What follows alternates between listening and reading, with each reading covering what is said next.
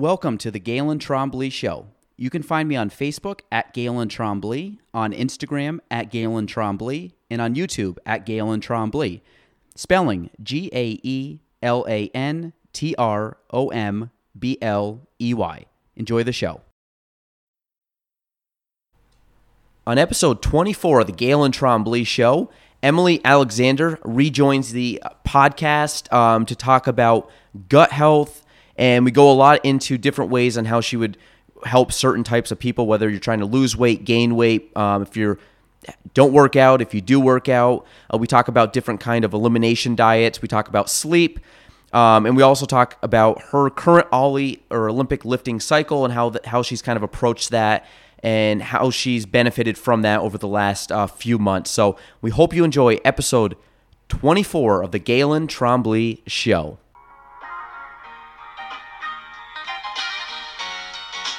Welcome to the Gaelan Trombley Show.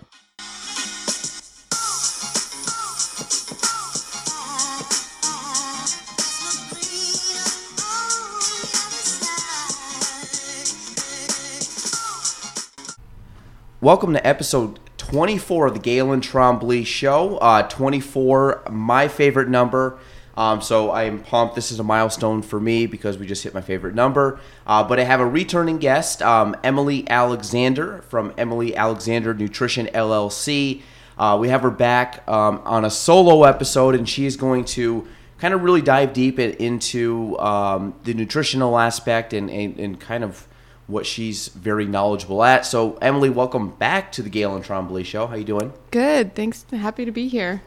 Got some coffee and I'm good to go. Early morning, yeah. Yeah. So we're, we're, we're, we're cranking this out pretty early. But um, for anybody that didn't listen, Emily was a few episodes back. Um, so you go back, check her out, and listen there. We did more of her backstory today. We're kind of diving more into the the um, I guess your your topic, you know, of, of health and, and nutrition. So um, so kind of go into a couple things in I guess in regards to we've talked how you got into it, but like I, th- I know your main big one was kind of talking about improving digestion in people. Mm-hmm. Um, so if start off with that, then we'll just kind of go down into more nutritional topics. Yeah. Um, so, I mean, I'm really, I really love general nutrition and health. Um, and a lot of what I've seen with working with clients and through my nutrition course that I took, um, the program, we focused a lot on the foundations of health.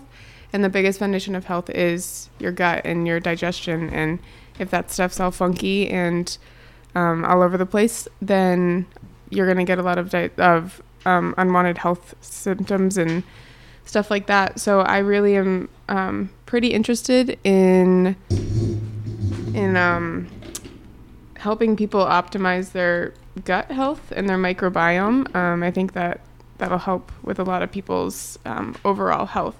Um, so, like our microbiome, if you don't know, it's a bunch of the colonies of bacteria in and on our body. Um, so it's in our gut, but it's also in our mouth, our nose, throat, um, pretty much all over the place, and they're involved in um, lots of functions in our body. So they're kind of like our ecosystem that helps keep everything um, in homeostasis. And when it gets out of whack, you can see a lot of other stuff. So I, I really love focusing um, and keeping it simple and helping people focus on this foundation. Um, and I see a lot of success with that. So for improving um, digestion or gut health, um, what are the main to kind of put it back into because we're going to go, you know, obviously technical, and then I'll, I'll um, bring it back to layman's terms for, for me and for, for others. But Yep. what what is your um, like why why would people want to obviously improve their gut health and what's the number maybe the couple top ways they can you Okay. know f- fix their gut health mm-hmm. for just the average person walking around. If someone's listening to this and they say man i do have trouble di- with digestion or i have trouble with a certain food group or i have just trouble with obviously you can probably just eliminate that but i'm sure you have better ideas or mm-hmm. different ways to kind of work around that so they're maybe not totally getting away from it but so what, what could somebody do to improve their health or improve their digestion sorry not, and gut health Okay. So um, the first thing that people would do, so why you want to, um, like I said, it's it's really tied to everything. Sorry. um, mental health, physical health, um, immunity, really anything you could think of. So um, starting with taking care of that is super important, just so everything else um, falls in line too. I think a lot of people have could have some intestinal hyper intestinal hyperpermeability going on, so that's just um, leaky gut essentially, which can lead to autoimmunity um, or increased risk, increased risk for developing autoimmunity. Um, so, we, things you can do to help um, chew your food fully, right? So you you don't want to have to be drinking water when you're eating um, and feeling you have to wash it down.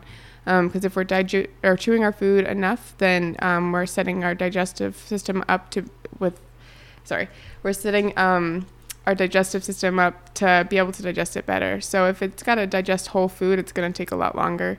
Um, eating in a relaxed state, which is sounds easier than to do than it is. Um, so that means not eating at your desk, not eating in the car, or if you are, just really, really taking a few deep breaths. Um, because if our body's not relaxed, it's not ready to digest. That's kind of the last thing on its mind. It's thinking about running or doing whatever else we need to do, um, and it shuts digestion down. Um, what about? I know we talked about before, but water. Water, yep, water's super important. Um, just for keeping the cell membranes like hydrated and your intestines hydrated, and that helps flush toxins out. Um, so if you're not helping to get eliminate things out of your body, then um, they're just staying in there. So when I, if I ever have like, and I know it's like salty foods or something. So like the perfect example. Most nights I go through the evening and I don't drink anything. I always have water next to me at night. Um, just if I get thirsty, it's right there. Um, but I always end up drinking water like nights after having pizza. Like if I go have pizza mm-hmm. or something at night, like pizza's like number one I can think of, but guaranteed I'm waking up in like the middle of the night, like chugging almost the entire glass really? of water I have. And I think it's because of the salt. sodium, right? Mm-hmm. Um, does that have anything to do with this? I mean, or is it just straight up the sodium is just you're probably just super dry, like the salt and stuff from it is just making you thirsty because you're probably dehydrated at that point?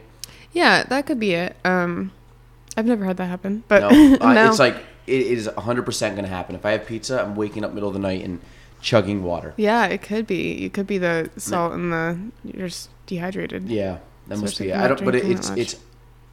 There's got to be something because there's definitely a definite cause and effect. Mm-hmm. I don't know. It's just with pizza. I don't know why it's pizza, but it could be like any like kind of like crappy food where yep. you like go out. But like, I think um, I think pizza's number one for me. But the other thing too is when you talked about like eating quick. Like I struggle. Like that's one of my mm-hmm. things just throughout the day. Like I I, I am not. I probably will not be your best client because I do either two things. I eat super fast or I skip meals. Just yep. Just that's during the day. I have like downtime for lunch in my mm-hmm. calendar, but the odds I actually take a lunch is only if I'm meeting somebody to go out to lunch. Other than that, good chance I'm skipping lunch, mm. uh, which is bad. I know right. because I, I, used to be very good with nutrition. I used to follow it very well. I was much stricter. Mm-hmm now just with like trying to prep and stuff and again it's excuses i got to get better at it but it's just something I, as a this point in my life i just haven't prioritized it enough right that's so i've really fallen off the wagon mm-hmm. in the mm-hmm. sense of like I, I, overall i eat decent yep but when i used to eat like 80 90% very good like mm-hmm. you know kind of measuring what i ate and eating kind of the correct foods mm-hmm. now it's probably like 70 30 mm-hmm. not really measuring anything yep eye more eyeball, but yep. then just kind of trying to pick the better options. My mm-hmm. big biggest thing is just not eating. Um, so I guess can you talk about that? What's we we talked to I think we talked before, but like trying to get. I think pe- actually when we do this with people okay. that are trying to lose weight, mm-hmm. people that are trying to.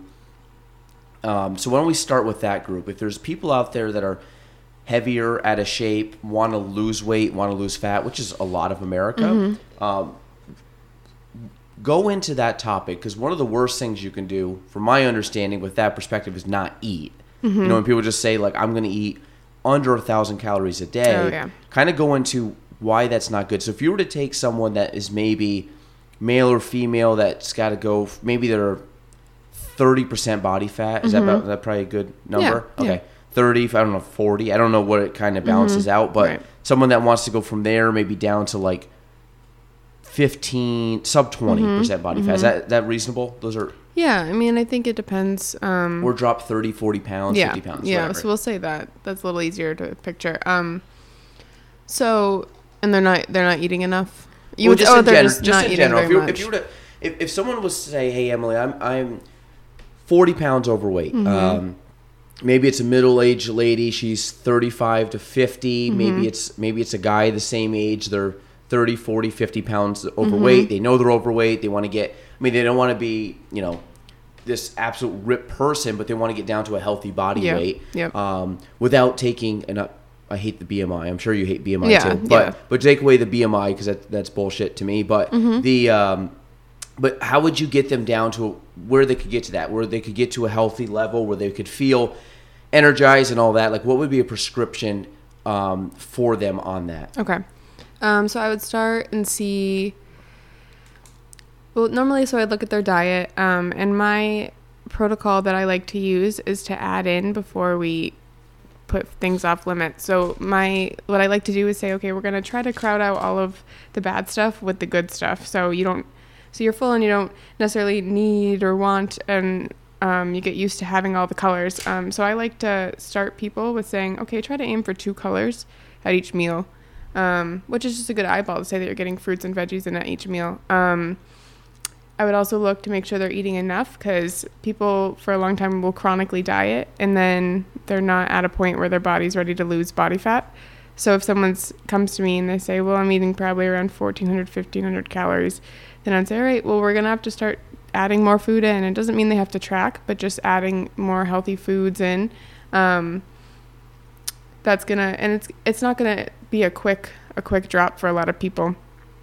Um, making sure they're hydrated, like we just talked about water. Um, water can, if you're dehydrated, um, like I said, your body's not flushing stuff, so it's holding all these toxins and holding um, toxins in the fat tissue, and um, so making sure people are hydrated, um, which will help when people do start to lose weight. A lot of times people don't feel so great because the toxins they've been holding are being released into their bodies. So making sure those are getting out. I would also make sure they're moving. Um, it doesn't have to necessarily be working out, but going for walks each day or finding some kind of movement is also really important. Um, I would look at maybe some food intolerances and see um, if there's stuff going on there.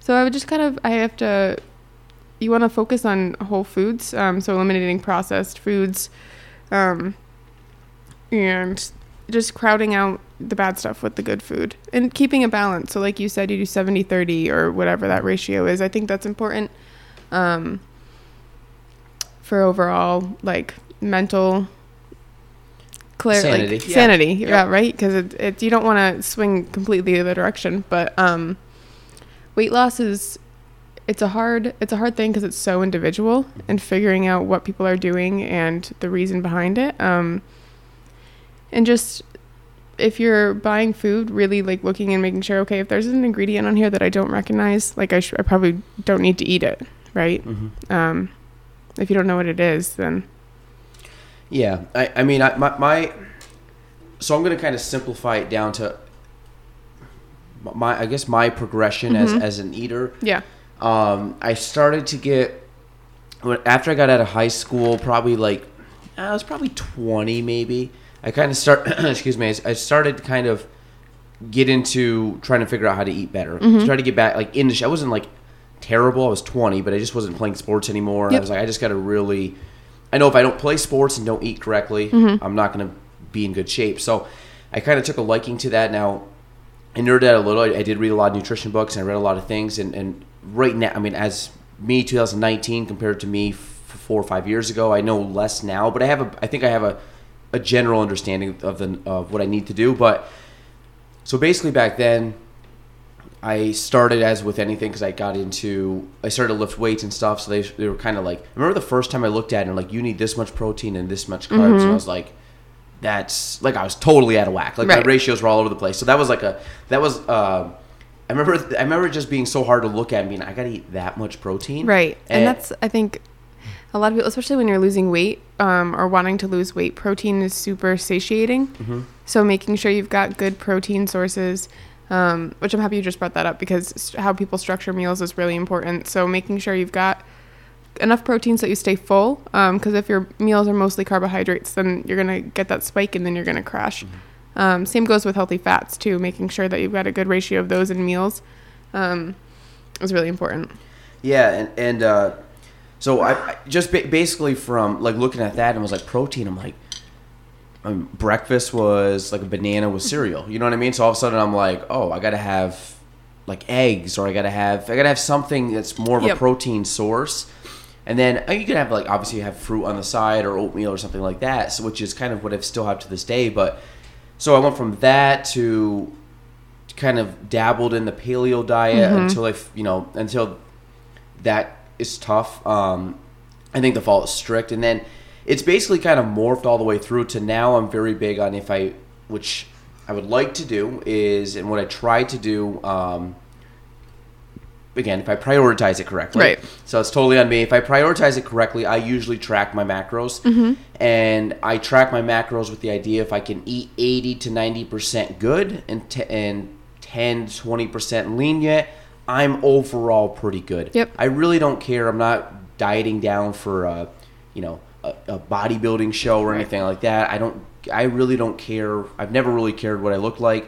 I just want to be healthy and Right. feel good. So my biggest thing is when I'm eating, if I'm not. Um, sometimes I feel sluggish. Like right now, my food is not great, and I can find other things that are bothering me that weren't there one before. Even even just like even um, allergy kind of stuff, or e- even oh, like interesting.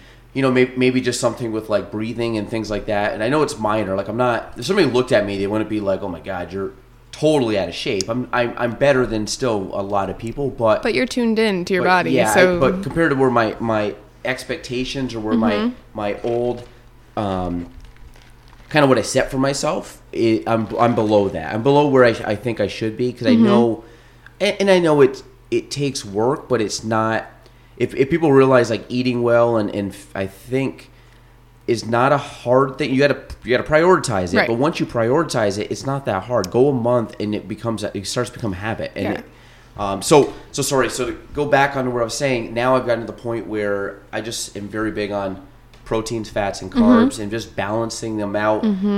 To me, if I can hit the right ratios, that is a great. If not, I just eyeball it. Like I Right. try to have meat or, or a protein. I try to have a carb source, and then depending on what's between those two, I may add fat to it. Meaning, you know, if I'm having like a steak and vegetables and rice or something, I, I'm probably not going to add an extra fat source to it, Right, just knowing the steak has enough in there. But that's me. Um, usually, that's pretty good, and I kind of Mm-hmm. hit my my balance there. So I think when you talked about the ratios and you talked about not adding stuff in, not necessarily pulling Mm-hmm. things out, people don't go crazy. We'll get into other kind of diets later on, but I think that's one of the biggest things is if I count my macros, even if I have something that's not great, but I can still kind of count it in the macros and I put that in that 10 Mm-hmm. to 20%, it keeps me as a human okay. Right. Like if I go to like a, a a networking function and have a couple drinks, I'm not going to sit there and kill myself because I had a couple Right. dr- drinks out socially because I'm like, oh my god, that threw my numbers off for one day of the week. Like I'm I'm okay, you know. Well, and it makes it, it it's one of those things that you want what you can't have. So as soon as you tell yourself, oh, I can't have my favorite thing in the world, or okay, I have this thing coming up, and you stress out about it, and you're like, I can't because my macros, then you're just gonna want it even more, and it's gonna lead. It could lead to a binge, or it could lead to just being like, all right, screw it, I'm gonna do whatever I want, and it doesn't matter. Um, which I see, I think is pretty common. So when when you when you when you work with somebody, say Mm-hmm. somebody that wants to lose weight, um, we talked about that. What would you? We talked about like what you look for, but like how would you? Do you focus more on just not really getting into like the mac or the, the numbers, but just Mm-hmm. introducing foods in? Yeah. And that's step one. So just getting comfortable eating more vegetables, eating Right. comfortable eating more probably lean meats and things Right. like that. Yeah, so I'll take, so I can think of um, a few of the clients I have, but so one of them, um, I mean, her digestion was all funky, but so we're just focusing on adding like foods like beets or sprouts um, during the week. And so setting, like what I do is I have them set a goal that seems pretty manageable. So you don't have to eat three beets every day, or you don't have to eat this every single day. Like pick two or three days of the week and just starting there and starting small so that you can accomplish that goal. And then we look at it and say, okay, for a few weeks you were able to hit. You're adding in a veggie at each meal for whatever three days a week. So Yeah. let's up it to four days a week. Or you um, that had a protein at breakfast, lunch, and dinner. Awesome. Now, can we add a little bit of a s- protein into your snack or something like that? So, just mm-hmm. setting small, manageable goals and helping people say, like, okay, where can I add in beneficial things? Like, I've got, like, we look at, okay, what are you doing really well? And what can we add into that to make Yeah. it even better? Yeah, I like that approach because then eventually it ends up just it ends up being a switch because mm-hmm. they'll be like, I have to eat this, but I, I won't have time or I don't I'm done, not hungry enough to eat the other junk, and that eventually gets stripped out of the meal. Um, that's good. I've never heard that before. That's cool. Um, so on the flip side, if somebody was to, we just talked about before, which is also the under eating aspect, meaning somebody is. I kind of I kind of know this space a little bit better. And I know it sounds crazy because I mean I, I know that the people coming out of shape, but um, you know at CrossFit the other because that's where I go to the gym. But I know this happens in gyms all over the Right. world. Like when you have people on the opposite spectrum, where when I started going to the gym, it was the same thing. I was I would say underweight. Um, and I see a lot of people that come in. A lot we get a lot of runners that come in, and they're very tiny people, meaning like there's no no Yeah. muscle mass to them. They have very poor. Um, they're very poor when it comes to um, what uh, like flexibility kind of things. Like they, they can't get in certain positions. They're very tight Right, hip flexors. Yeah, Mo- mobility. Thank you. Mobility is really poor. Their strength is very poor. Um, they can obviously run fast, but in a start when you start adding other aspects, I think. So when that when that happens, you look at a lot of them. It's like, well, you have to start gaining weight. You have to put on muscle mass. So if you talk like somebody that, or the person that works out, works out, works out, works out all the time, and is eating like somebody that is barely just Right. staying afloat. So what do you you talk about that? Because I know you're kind of in the same space with your gym, but like, how would you approach someone in that aspect? And usually, people in that aspect understand nutrition. They just don't understand. Uh, I guess the quantity. They understand Right. quality, just not quantity. quantity i think is really hard for people to understand and it's confusing and um, there's a lot of there's a lot of people who are chronically under eating don't realize because your body gets used to it. So they're like well i'm not that hungry so i'm fine or i've been doing this forever. And it's really beneficial to switch up how much we're eating and um, we really shouldn't be in a chronic dieting phase because that's another stress added onto our already stressful lives. So if we're dieting for more than two months, honestly, three months, then I would say it's probably time to up, up it. But if you don't even realize that you're dieting, um, so when someone comes to me and says, "Yeah, this is kind of what I eat. I eat an apple and a coffee for breakfast. Um, I might have a salad for lunch and then a salad for dinner, and there's not really much in there." I'm gonna say, "All right, well, if your if your goals are to get stronger or move faster or just honestly change your body composition um, and overall health, then we're gonna need to add in more food so your body's not hanging on to everything that you put in it, because that's what happens. Yeah, um, and that's that's what I think I found at, at one time too, where you know just trying to figure out like how to gain weight. There was a port. There was like four years ago. I think I might have told you. I tried to gain Mm-hmm. weight for strength. I totally accomplished it. I but the I'll tell you, it was like a full time job. Yeah. Because I was trying to get roughly four thousand calories in a day. Yeah, it's a and- lot to eat. and that's a lot of food. And it ended up being like, and it was still busy. So like Mm-hmm. at night, it was like a big meal, and then it was like an hour later, there was like a I was making like a thousand plus calorie shake, which took me almost forty five minutes to drink because it's drinking like an ice cream. It- you know, it's it, or it's yeah, it's very thick, and you're just you're literally trying to finish all this in a day. Mm-hmm. Yeah. Then you go to bed and you wake up, and then you got to eat another big meal, and you're not hungry in the morning, so you're almost overfeeding. Yeah. But I put on probably in about three months. I went from 175 to like I was 189 on New Year's, and then I started cutting down for, Mm-hmm. for the Open. Within a month, I was back down to like 175. Now, granted, I was a leaner 175 and I was a stronger Mm-hmm. 175, but I wasn't able to really keep that weight on. I Yeah. w- I didn't do a drastic. I mean, it wasn't like I. I mean, I did a very sk- structured gain and a very structured cut. Mm-hmm. Yeah. Um, it was the leanest I've ever been. It was the strongest I've ever been. The best in shape I've ever been.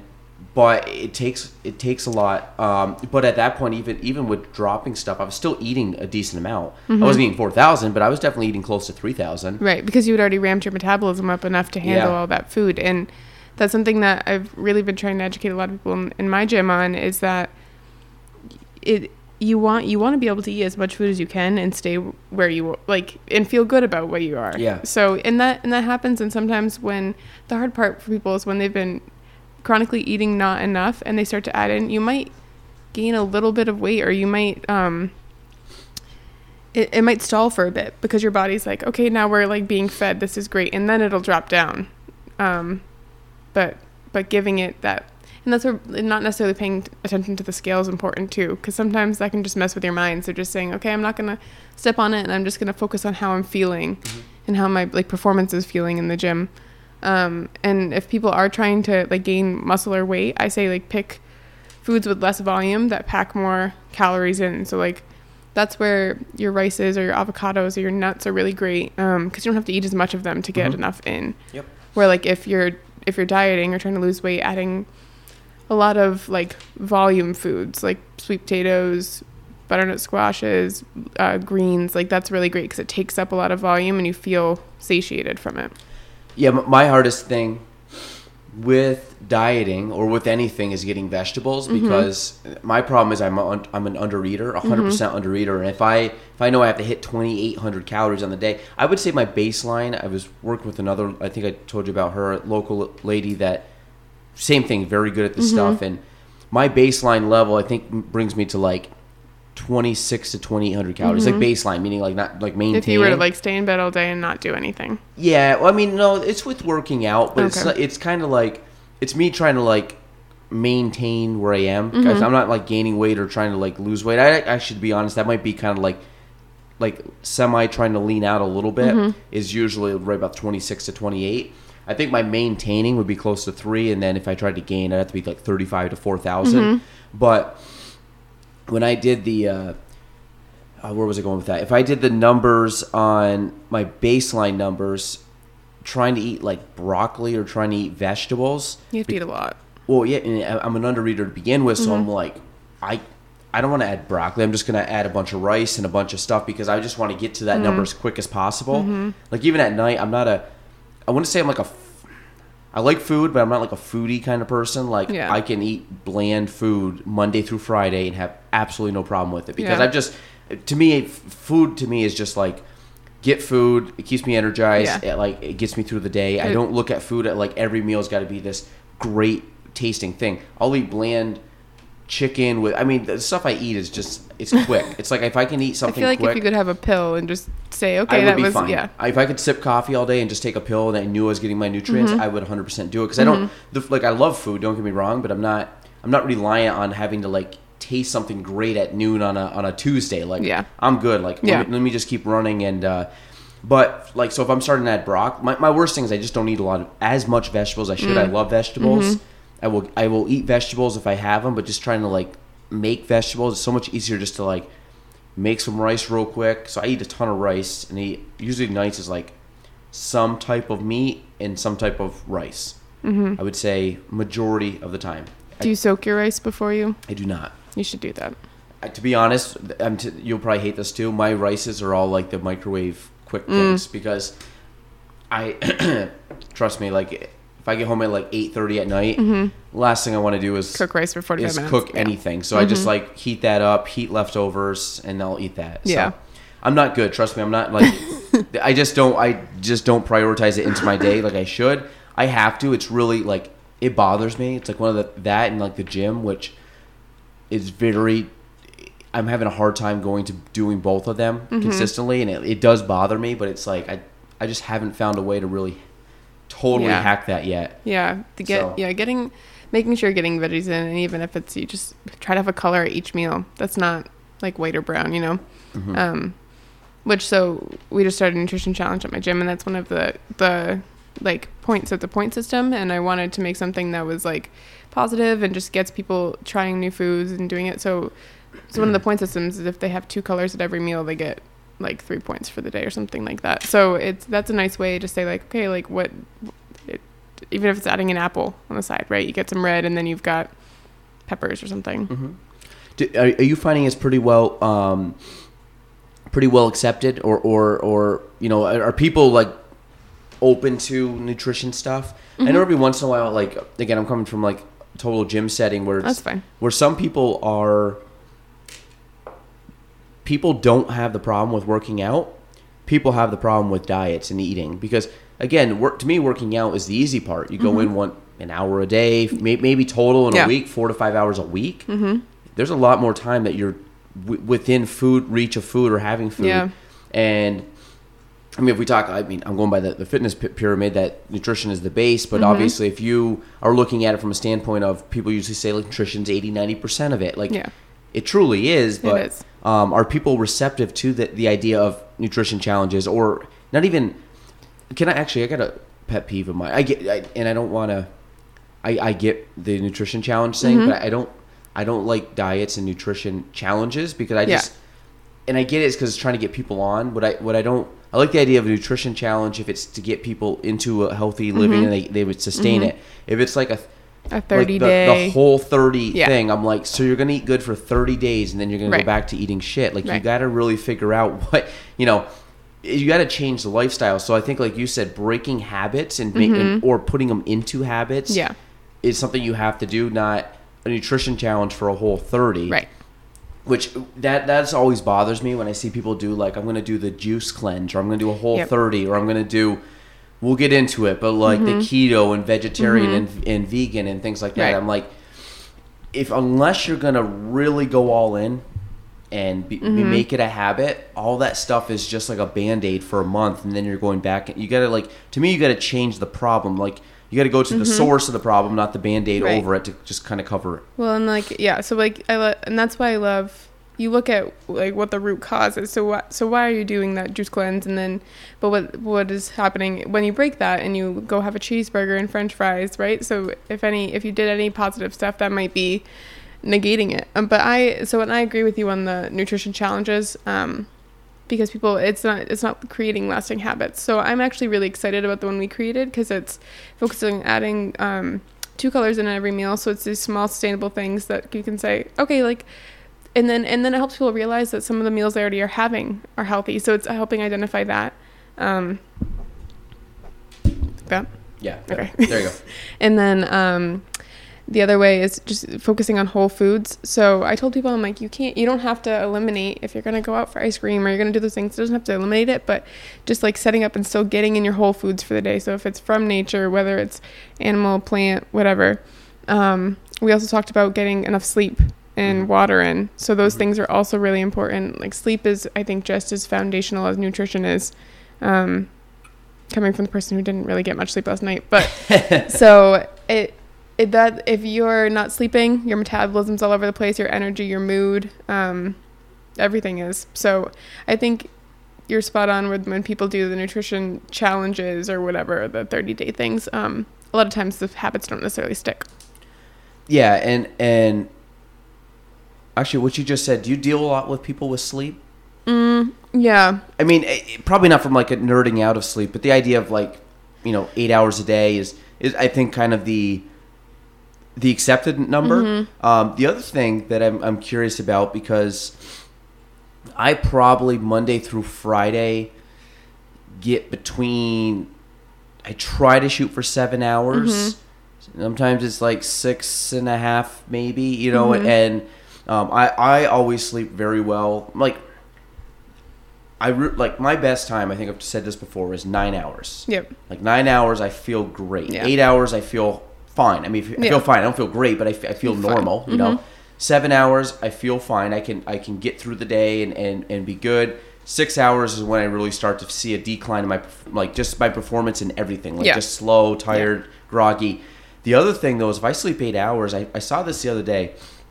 If you go like our optimal time to go to bed is roughly like 10 Yeah. 9 to 11ish like in that range our optimal time to get up is like that 5 to 7 Mm-hmm. you know time so i find like when i say like last night i probably slept seven and a half hours which was probably like 11.30 midnight to Mm-hmm. 7 this morning i don't feel as good as if i would have went to bed at 10 and woke up at 6 Yep.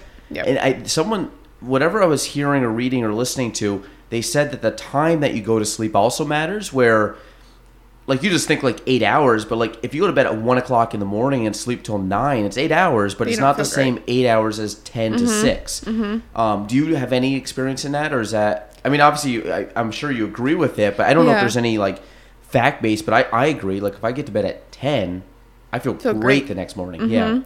I don't. I. I mean, I've definitely experienced that, and I and I think I've seen it a lot, and I, I'm pretty sure it has to do with like the, your circadian rhythm and the light outside. Mm-hmm. Um, I'm not sure of the exact science behind it, but it's it's funny though how it. yeah. You like don't- I don't. It, it's kind well.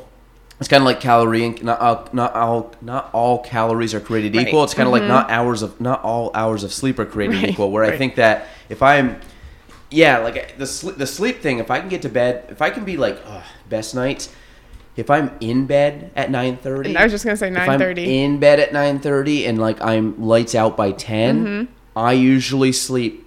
I feel good the next. Even if I got to wake up at like five the next morning or Yep. four forty-five to go to the gym, like I feel decent. Mm-hmm. But it's like when I go to bed at like eleven, like 11's pushing it for me because I just don't feel great Mm-hmm. the next day. But I agree. There's times. If I want to go to the gym for five thirty a.m., I'm getting up five or four forty-five, five five o'clock Yep.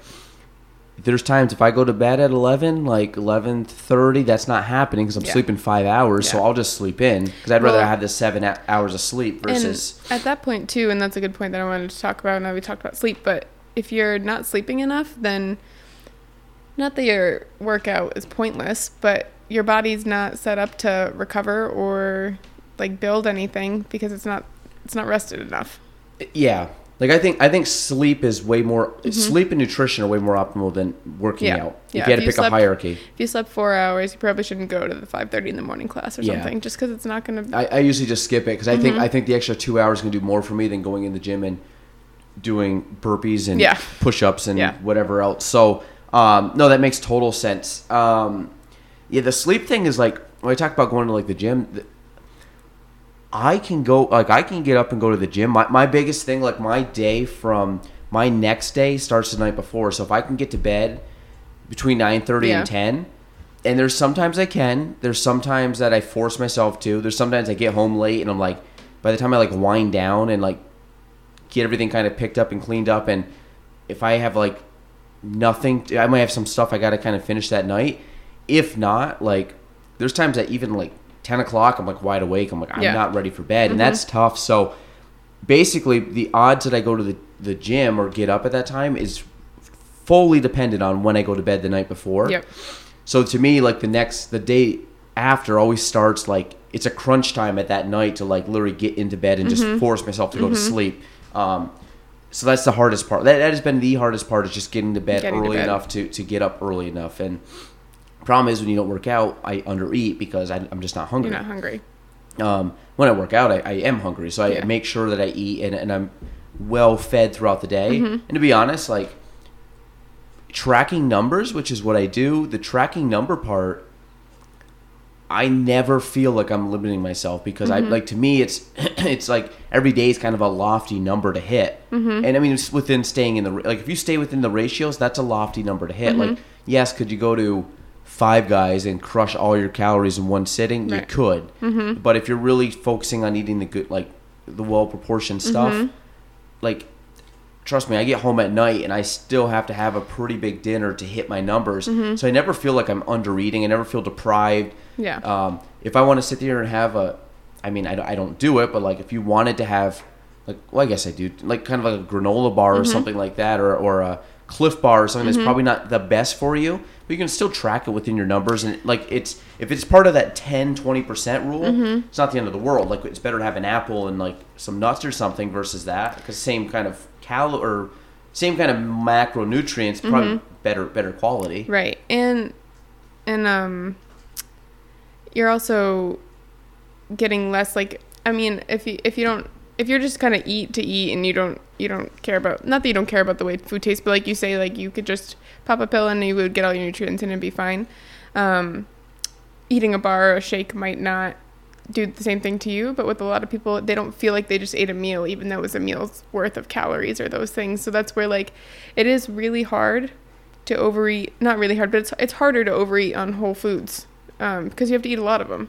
And if you're not adding all of the processed sugar and the hyper palatability junk that goes in there, then um, your body pretty much kind of naturally tells you like, all right, I've had enough of carrots or whatever I'm eating right now. That like I don't feel like I need to eat the whole bag.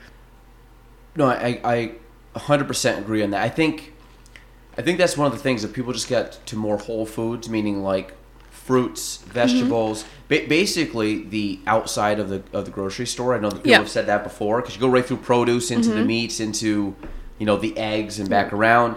I mean, you can do some real damage eating that. I mean, good damage, but like if you, you go and you focus on that Yeah. kind of stuff. I mean, yes, I throw rice in more from like the athletic standpoint, but if I Mm-hmm. was like really trying to like lose weight, I would be crushing the vegetable section because you can eat a ton of Yeah. vegetables, and even if like I get it, like some have sugar, like carrots are more heavy in sugar than than than cauliflower, but they're still phenomenal But for they're you. they're so good, and that's where that's where getting all the different colors in is so important Yeah. because you're getting all the micronutrients. So if it so if you do have trouble eating vegetables, like figure out how to mix them in, whether you like puree them in a sauce or something, or you do like chop them up and mix them in with your rice, whether it's like summer squash something you just like put in there.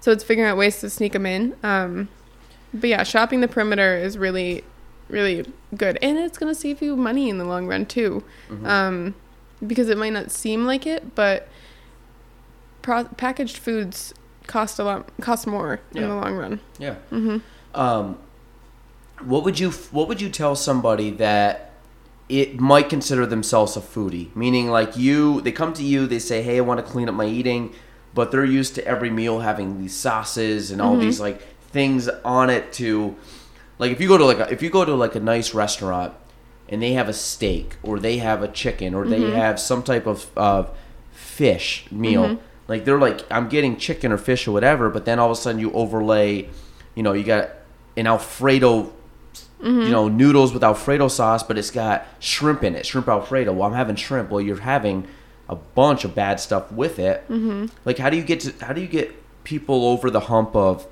hey, eating good is too bland. Eating good is like Mm. what's your what's your hacks? Because I, I disagree. Mm-hmm. Um, to me, I think once you start eating well, you it's not that it's bland. You're just you're changing your palate to something that's Mm-hmm. Right. better versus going, hey, put the Alfredo sauce on. Hey, put the cheese sauce on. Mm-hmm. Hey, put put the X, Y, and Z crap on that masks the actual taste of the real food Yep. because you rather taste the like the condiment that's on top of it. So, Mm-hmm. what, what's your hack for that? Like, what, So helping people find ways to make their food taste good, essentially.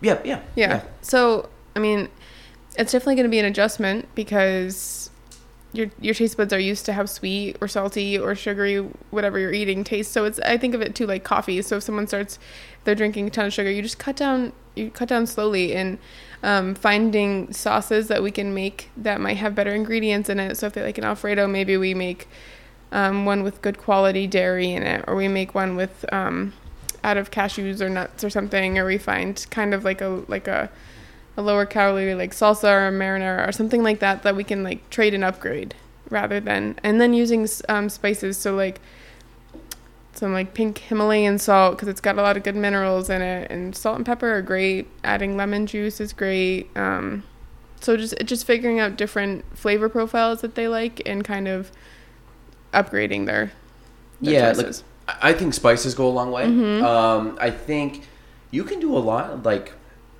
we've done it before with just like hot sauce because Yeah. hot sauce is very minimal. Salsa. People Mhm. don't think of salsa as a oh, I condiment. love salsa as a sal- condiment. Yeah, salsa is one of the best ones. You, I mean, not just for chip. Like I love chips and Mhm. salsa. It's one of my favorite things. But I mean, just putting putting that on stuff. I used to Mhm. put. Um, I used to put that just on like just normal food because it's Yeah. tomatoes at the end of the day. I mean, it's got like some tomato paste, but Mhm. overall it's pretty clean. Um, hot sauce we did a lot. I remember doing um, kind of making like a, a barbecue chicken salad. Mhm. We put a little bit of mayo in, but it was it was like olive oil mayo, which I think is better than the canola oil. Yeah, you don't want canola oil. Yeah, so we had the olive oil one, but you you put like a li- just a little bit of that to Mhm. add, you know, a little bit of the, the kind of the substance and the fat. But when you're putting it with, in that case, just chicken breast, which Yep. is very low in fat, Yep. it just kind of adds a good balance. And Mhm. the hot sauce adds a lot of, and, and trust me, that was, and actually diced in um, red onions in that. Nice. It was a very good. You wouldn't think about it, but it was a very clean, basically four ingredients Yeah. with everything involved. Um, we would like mass make that, and that would be Mhm. so good. Um, but I think a lot of it is that. I Yep. think a lot of it is without going into like I didn't really do a lot of butter. I mean, if I do butter, I try to do like a Kerrygold butter Yeah. or just like a grass fed butter. But if I can do that with like um, so every once in a while, I've like a, I'm making like a uh, uh, a fish meal. Mm-hmm. I want to have butter um, on it just because it cooks better too. Yeah. Um, but at the end of the day, if you have like some good like gra- like grass fed butters, I I believe it's, It's pretty like good for you. superfood. Yeah, it's Yeah. a very good source of food. It's not like like the margarine or, or like that Yeah. kind of crappy. Yeah, the uh, can't that. believe it's not butter. Yeah. Like it's not butter. It's so not don't butter, Eat don't eat yeah. it. yeah, I, I I actually read something. I still have it on my phone from a long time ago. It said on the on the it was like a, almost like a it was like a meme or, or like a, a quote card before those were popular. Yeah. And it said if you ever see fat free, basically it just means chemical shitstorm because Yeah. it's it, there's so much stuff. There's a reason why it still tastes good. Right. And they're extracting the fat out of it. Right, because fat is flavor. So if Exactly. if that's that's what makes food taste good. Well, like it's it was funny. Like I grew up drinking skim milk. I won't drink that shit anymore. I, I Mm-hmm. Yeah. can't drink it. And I, I I always thought people that drink whole milk, they're like, oh, it's unhealthy. And I'm like, Mm-hmm. no. I if I drink milk, it's whole milk. But again, I we have more almond milk at the house than we do Right. whole milk. Now, granted, I, I will still drink whole milk, especially when I was trying to like gain weight because it was a mm-hmm. cheap calorie source mm-hmm. and it was a pretty good ratio of mm-hmm. calories. Um, I would drink it, and Yeah. like right now, we're trying to give it a little bit more to our son to kind of keep keep weight on him, you know. And but at the at the end of the day, when I get away from milk, because I don't drink milk that often, and then I get milk back in, I get stuffed up. I'm hmm. not. I'm not aller- I wouldn't say I'm allergic to. it. I don't have like Yeah. a dairy intolerance. But if I start eating that, or if I eat ice cream, and I haven't had it for a while, my sinuses will mm-hmm. start flaring up a little bit. Yeah. And I like I said, I don't know if that's maybe I do have a, but I think part of it is just because I've kind of pushed it out of my diet. When I mm-hmm. introduce it back in, it kind of like It can be a little it's- it inflaming. will stuff me up a little bit mm-hmm. more. Um, Yeah. So- F- full, yeah, full fat dairy is really good. Um, cause if, and the other thing with the full fat is it helps you regulate your hunger. So people won't, I mean, not necessarily won't overeat, but that's a, people see a big benefit from adding in more fats, whether it's animal or plant based, like an avocado or not. Just, um, yeah, it's, it's really good. What do you think percentage of your diet should be fat? oh, it ranges completely. But like if you were, because what I always look at is like, you have the extremes. Mm-hmm. You have the keto people. You have the other people that, which I just think is absolute bullshit throughout the years of the people with, you know, the low, yeah. high carb, low fat Mm-hmm. diet, which is we know is a joke. I'm not against. Trust me, I eat a ton of carbs. I eat more carbs than any of my food Mm-hmm. Yep. groups, but I also eat fat and eat protein, Mm-hmm. so I balance it out. But I mean, I always looked at fat as being roughly thirty percent of your diet Yeah, I think that's usually a good ballpark. I mean, Ballpark obviously, it could sway. Um, but I mean, that's not getting like. To, to me, I've never been afraid of eating good fats um, because I know there's the, the benefit of fat. I could could you actually argue that if you had to pick one food group to probably not cut out, it would be fat? I don't know. That's hard. that because it's tough? Because I mean, they Right, all 'cause they all have their own. They all have their own like important parts, which is why they're the macronutrients, right? So that Yeah. we need such large quantities of them. Um, I think well, so fats are really important for hormone health, for vitamin and mineral absorption. So if you're not having those, you might be setting yourself up for some vitamin deficiencies. Um, energy, um, those are like our long-lasting energy, where like carbs are quick lasting. Um, I do think that a majority of the population, um, especially if they're not super active, would benefit from having more fats in their diet. I say that if if they have trouble digesting fats, that's where sometimes people like get a lot of motion sickness or they um, feel like queasy and nauseous after eating a high fat meal. They their gallbladder might need some additional support um, to digest fats. But I think that a majority of the population would be would benefit from becoming more fat adapted, not necessarily keto, but um, increasing fats in their diet. And and for people that don't know, dietary fat is way different than body fat. Because Mm-hmm. I think people have that stigma in their head. Well, I'm eating fat, that's going to turn into fat. I'm like, it's actually the opposite. Right. Like the processed foods, processed the foods and sugar. sugars. Like sugars was what kills you. Mm-hmm. And what I find what now is great. I think this has to do with society and stuff, which is so more with the idea. Just gonna kind of go a little bit out, but it'll come back to full Yeah. circle. So like back in the day, all the high carb, low fat was. I believe from everything I've read and seen, and it makes sense to me, was basically like a propaganda to increase the agricultural industry of Mm. of or the processed food. Like I think it had to do a not I say not agricultural, but it had to do a lot with um, politics. Yeah. with trying to push certain things so people made money if they mm-hmm. bought. It's kind of like Coca Cola. yeah. Warren Buffett makes makes money when you're drinking mm-hmm. Coca Cola. Coca Cola is absolutely terrible. It's garbage for you. yeah, like you're literally pouring like you know acid down your throat Yeah. kind of deal. So like, mm-hmm. but you take you take that back in the day when it was very much a very I, I think politically driven, money driven um, campaign for people, and the problem was who where else was there to dispute it? You didn't. It was pushed out to you on the national news, which was very limited back in the day, a couple mm-hmm. channels, to now go to 2000, you know, the 2010 to 2019, where every I like this is consider you could consider this a radio show. Like it's a way mm-hmm. for me anybody in the world could listen to Yeah. this. Um, but you take about like podcasts, you take YouTube, and you take Facebook and mm-hmm. Instagram. All these people that understand now can actually push out Yeah. the correct information. So you're really starting to see a shift of people being like, dude, no, like low fat, high carb does mm-hmm. not work. Like does not work at all. Like mm-hmm. you got to balance. Now, I think there's the extremos where like to me, we talked before, but keto, which mm-hmm. is limiting carbs, you know, vegans or veg or I should say vegetarians are pretty much limiting a lot of the protein sources. I would think there's obviously a way you can get you can get protein, mm-hmm. but and then you have vegans which eliminate. I mean, they just Animal to me they, they just eat a lot of. I don't like things that are genetically modified. Like mm-hmm. I don't mess with soy. I don't mm. mess with tofu. I don't mm. mess with whatever garbage like meatless burger. Yeah. Like to me, that just why would we? Mm-hmm. But what what's your what's your thoughts on those extreme diets where um, you totally take out carbs, you totally take out. I say totally like vegetarians. I know you have. Could have be- eggs you have your beans and you have your eggs and stuff, but you're taking out a major source of Mm-hmm. because animal protein has a lot of the essential amino acids that you Yeah. need. But then you have, and yet to me, you have the vegans, which I get it. You're doing it from a health stand health standpoint, or, or not health standpoint. Ethical. an ethical standpoint.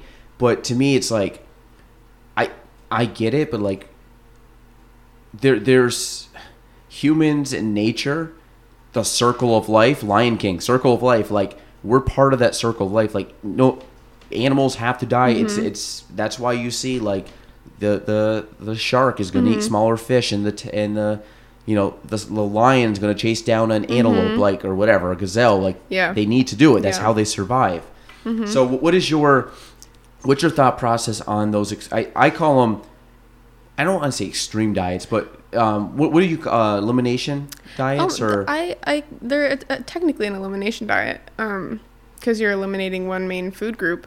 Um, I think that they, I like to say that like our diets can cycle. So, if you want to go plant based for a little while and see how you feel, and then you want to go higher fat, maybe keto, and see how you feel, and then you drop the fats down, you add higher carbs, and kind of going where your body's at, because where where we are nutrition wise today is different than we will be in three months probably, because our bodies are catching up and always changing. So I think it can be really beneficial to cycle through it. Um, there hasn't been um, a 100% vegan healthy culture found.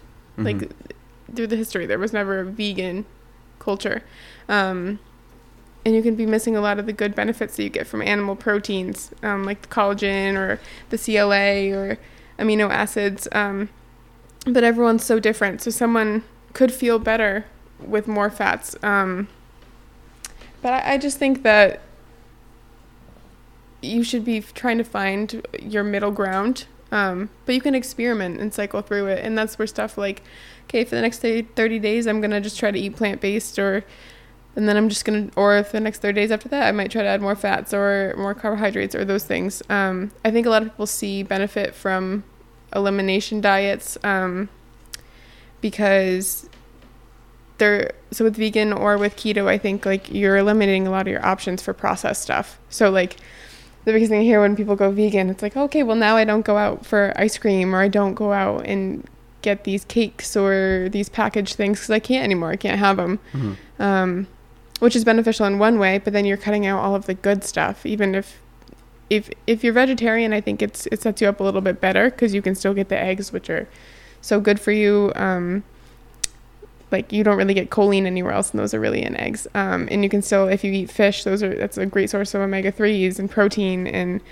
um, but you eliminate all the other options for like going out for junk. And it's kind of the same with keto too. You eliminate the uh, the ability to say like okay i'm gonna have this processed bread or like cookie or something or pasta. Um, and then your your only options really and then, i mean there's people who do keto bad like not bad but they just focus on like i'm gonna eat all this cheese and this whatever and they're not um, they're not like trying to get all the micronutrients and focusing on that so Yeah, um, I so um, I, I have some f- people that I know do the keto diet here and Mm-hmm. there, but and, and and to be honest, I've there's a couple examples of some people that have done the keto diet. Mm-hmm. They would tell you they were overweight and they've lost a substantial amount of Yeah. weight. Um, I don't believe in the keto diet. Um, I just don't like the elimination part of it. I think Mm-hmm. because our bodies are have evolved. They have evolved, but they've evolved based on those nutrients. Now, again, Yeah. I'm not an expert on any of this. This is just my belief. But the people that are doing the keto diet, to me, they're they're getting to the point like when they've started to kind of they've got over the big hump. They've mm-hmm. lost their 30 pounds, 40 pounds. Mm-hmm. That kind of that first big wave of, of weight.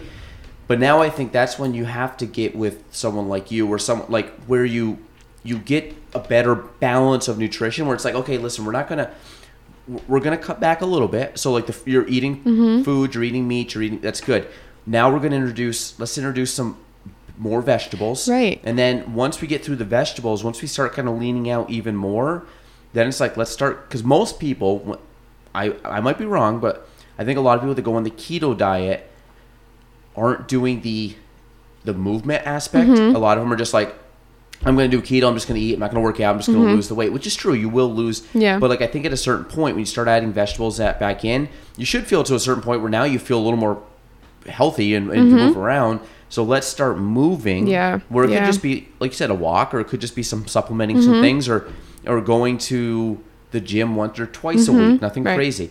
But then you start adding once you start doing that, you start adding in more carbs to mm-hmm. to stick to keep to um, to stay with the demand of your energy Right. expenditure.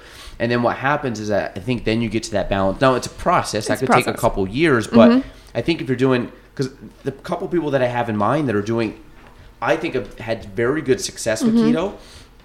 They're not to the point where I would look at them and say, "Oh, you're good. Like you've crushed it. You're like you you are like mm-hmm. a hundred percent healthy." I think you're at a point where you still lack the movement. You got to add the movement in, but I think once you start doing that and increasing, mm-hmm. increase your leafy vegetables, your Yeah. your, and then you start adding in, you know, add in the rice and potatoes in a few months down the road when mm-hmm. you start working out a little bit more. Yeah. Do you agree with all that? Yeah, and I think that so keto or just a higher fat diet can be really beneficial with like incre- like increasing your sensitivity to glucose or insulin resist- like that whole insulin sensitivity. And um, if someone's got a lot of blood sugar issues keto can also be really great because it helps stabilize that. The fats help stabilize that. So getting rewiring your sensitivity to it um, and then that's where working with someone is really important like you said because then they can help you slowly add in and say okay so you're not really doing a lot of carbohydrates. Let's add some sweet potato or some squash to this meal and just see how you feel. And and then you can help find where your like optimal balance is.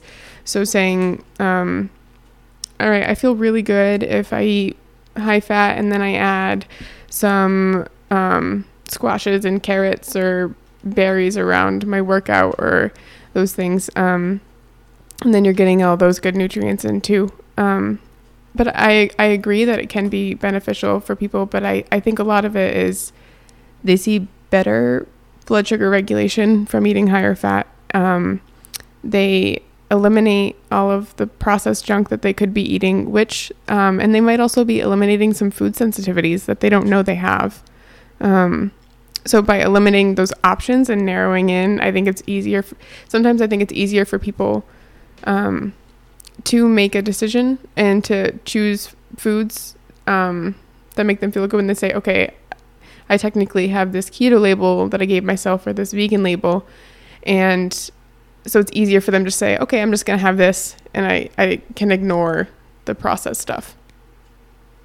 Yeah, and, and kind of the switch um, topics a little bit. When I, you know, the zone diet. Mm-hmm. Okay, so I did the zone diet, which diet? It's basically basically all it was was it was just a quantity. It was kind Mm-hmm. of like it was more it was more basically regulating the, the amount you ate, not necessarily the food you ate. Yep. So, um, which trust me, the food you ate had to fit in. So Yeah. eventually that just kind of morphed it into. And when I say a diet, it really was just It's a way to structure your meals. Yeah, Essentially. So you have like f- the blocks, right? blocks. Yeah. Yeah. Which I don't want to make it sound more confusing. It's not that hard once you actually start doing it. But but one thing I want to and I and I don't do it because I think macro counting's better. Mm-hmm. But the one thing I did have very good success with it. Like I leaned at, within a month. It was like Mm. holy shit. Like I said, I had to really start adding stuff in, which is what they said would happen. But the the one thing I'm curious to see is their main thing in that was the hormonal effect of balancing a certain amount of protein with a certain amount of carbs at every meal. So it wasn't, and this is something I also try to do, is I don't want to go into my first meal, have a very high protein, no carb, high fat meal, and then all of a sudden I, I'm, I get to the very end of the day and I'm playing like Tetris with numbers. Yeah. Like I'm sitting there being like, well, I got like 20% more protein, 10% more carbs, but 110 or sorry, 10% fat or 10 ugh, back up. I I speak too quick sometimes. Yeah, rewind. So I have 20 grams of protein left, 10 grams of fat left, but 110 grams of carbs left. Mm-hmm. Like that's the part where I try to avoid. So Yeah. what I really do when I'm counting my numbers is I I know roughly what I'm going to have, so I will break down each meal roughly. It's not going to be perfect, but I break down each meal and say, okay, I need roughly 35 grams of protein, I need Mm-hmm. roughly 60 grams of carbs, I need roughly 25 grams of fat. And that's Whatever- the best way to do it. yeah. So what, what's your experience with the the balance of like not just throughout the day, but the balance at each meal? Mm-hmm. Um, I think that's to me that's important. I've always felt better when I balanced those Yeah. out versus going like going crazy on one meal and then the other meal you got to catch up, and then it just becomes this like swaying of Yeah. of numbers. But um, but I think with the zone, their main thing were the, the balance of proteins to carbs. So if you go block per block, it was seven grams of protein versus nine grams of carbs. So the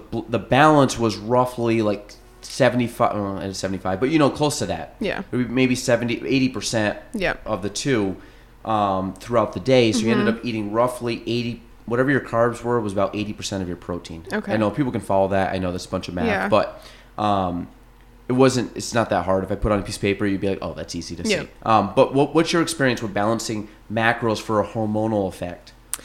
From, I'm not necessarily sure about a hormonal effect, but I, so I with protein, like you said, I would spread it out throughout the day because you don't want to be left with 100 or even 70 grams of protein at the end of the day, and you're not going to absorb everything. There's some research that says um, really like the upper limit be 40 or 50 grams that you would really absorb at a meal. Um, so spreading out protein throughout the day, aiming for probably at least 20 grams of protein per meal or snack. Um, is a really good basis. Um, having, and yeah, I, I feel that the way I structure mine is I set fats further away from my workouts if I'm working out or doing some movement because they digest slower. So I might structure it so if I'm working out at night, I would go, okay, I might have a heavier fat breakfast, still with some carbohydrates just to keep my blood sugar stable.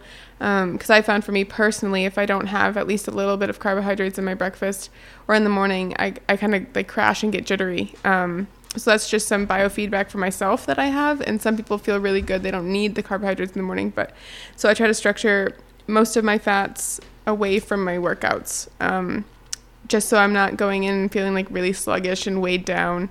And then afterwards, I I focus still on protein and carbohydrates so that my body can just it, they're quick digesting, absorbs it, and rebuilds what it needs.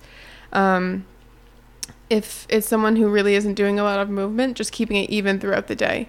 Um, you can even shift it like a little bit, and if you if you struggle from blood sugar stuff, keep your fats a little higher during the beginning of the day to keep your hunger under control and your cravings under control a little bit. Um, but I, I think that the 40 30 30 range 40% carbs 30% protein and fat is usually a good a good range for meals also um, yeah What was what was that range again? just the 40 30 30 is a good it's a good balanced Fo- way to 40 start carbs, Mhm. right? And 30 30. Yeah. Mhm. And I think that was kind of the the number that they had mentioned on that. That was kind of you know, and I think that's a good place to start. It's a good place to start because everyone's different, so you might realize that that might not work for you. Um, but it's a, it's a good ballpark. Yeah. And and what's your thoughts on intermittent fasting?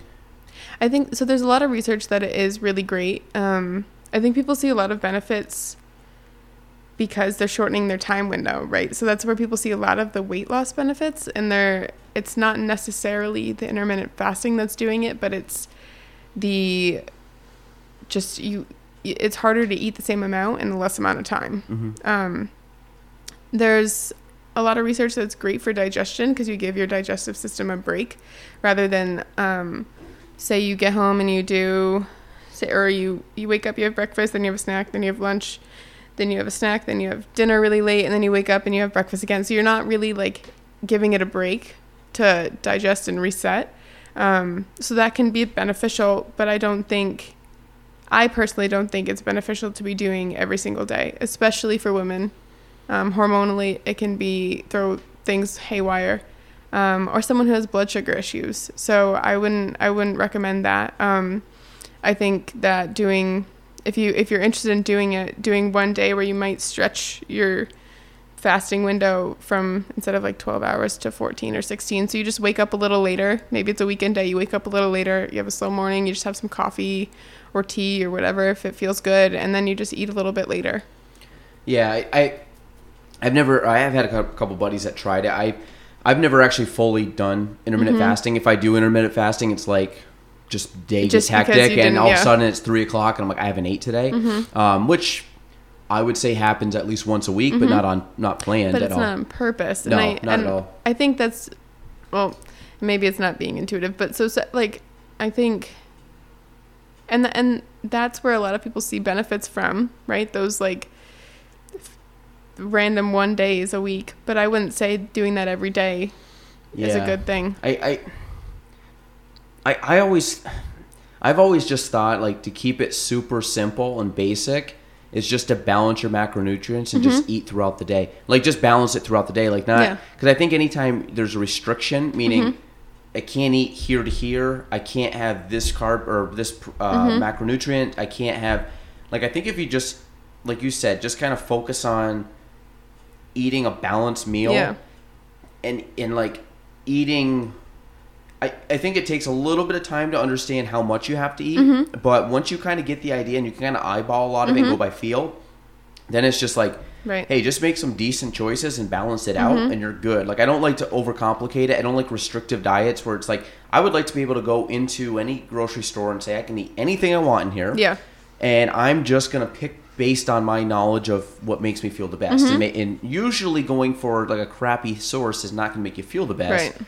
So I mean, even like like I'll go I'll go get a sub. Like a lot of times I have subs. Like yeah, it, it probably there's certain things that people will argue is not the greatest or best, but I look at them like.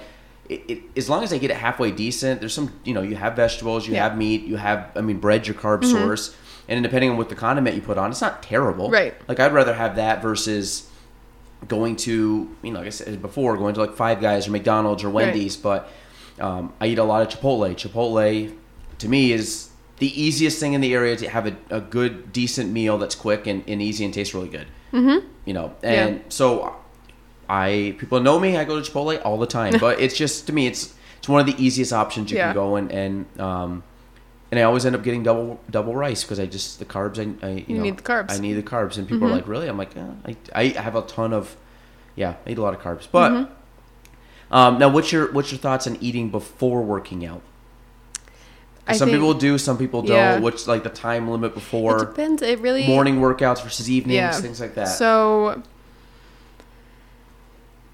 morning. So if you're a person who wakes up and goes in the morning, um, and it depends on what type of workout you're doing. Um, so we'll, we'll just take someone who might be going and doing like a CrossFit or going to the gym. Um, and because running's a little different. Um, if you're waking up and going for a or like weight, li- just weightlifting. Weightlifting, yeah. Um, so I would say getting a little bit of fuel. What I really like to do, um, because depend well depending on how early your workout is. So if you're one who goes to the 5:30 a.m. class, it is you, you're not going to wake up and eat a huge breakfast. That's just not because you won't be able to digest it. So whether you have, um, I personally like to have.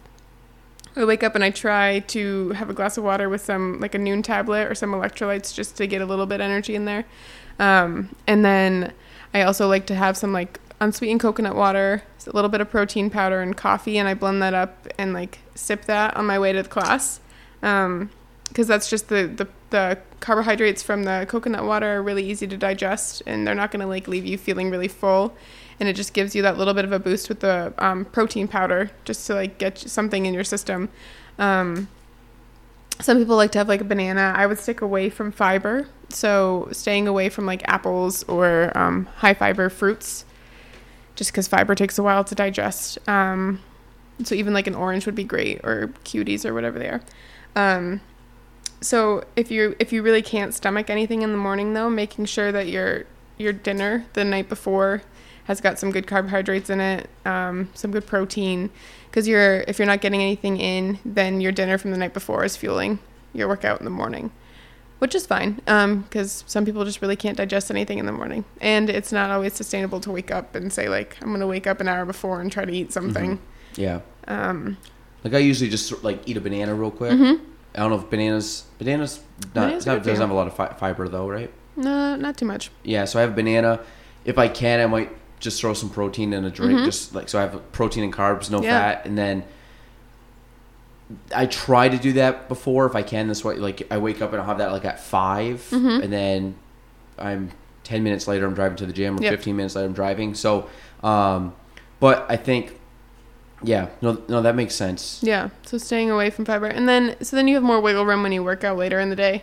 Um, like if you're a noon workout person or later in the morning, waking up and having some. It's always just you want to just structure carbohydrates and protein around your workouts and fill the fat in elsewhere. Um, and like sometimes, like if it's if it depends on your eating window. So if you can eat like two hours before your workout, you've got a little more room with fats Mhm. than if you've got an hour before your workout. I like I when we talked about it before, I usually broke my day down when I was working out kind of like evening time, of like 4:35, 36, 30 in that range. I would go breakfast, lunch, dinner. Yep. Actually, I did the opposite. I went um, before and after working out, which was usually like, you know, for me, are dates a lot? They have fiber in them. It's probably not the best one to eat. I used to eat a lot of dates because they were just kind of like sugary, but they were easy think- to eat. I don't think dates have as much as like prunes. Okay, I so think you have but, okay, so I had but I love dates. Yeah, so I had dates before and I'd have dates after, Uh-huh. which is probably a lot of sugar, which is probably more than I should um, have. But I had both those right around the workout Mm-hmm. time.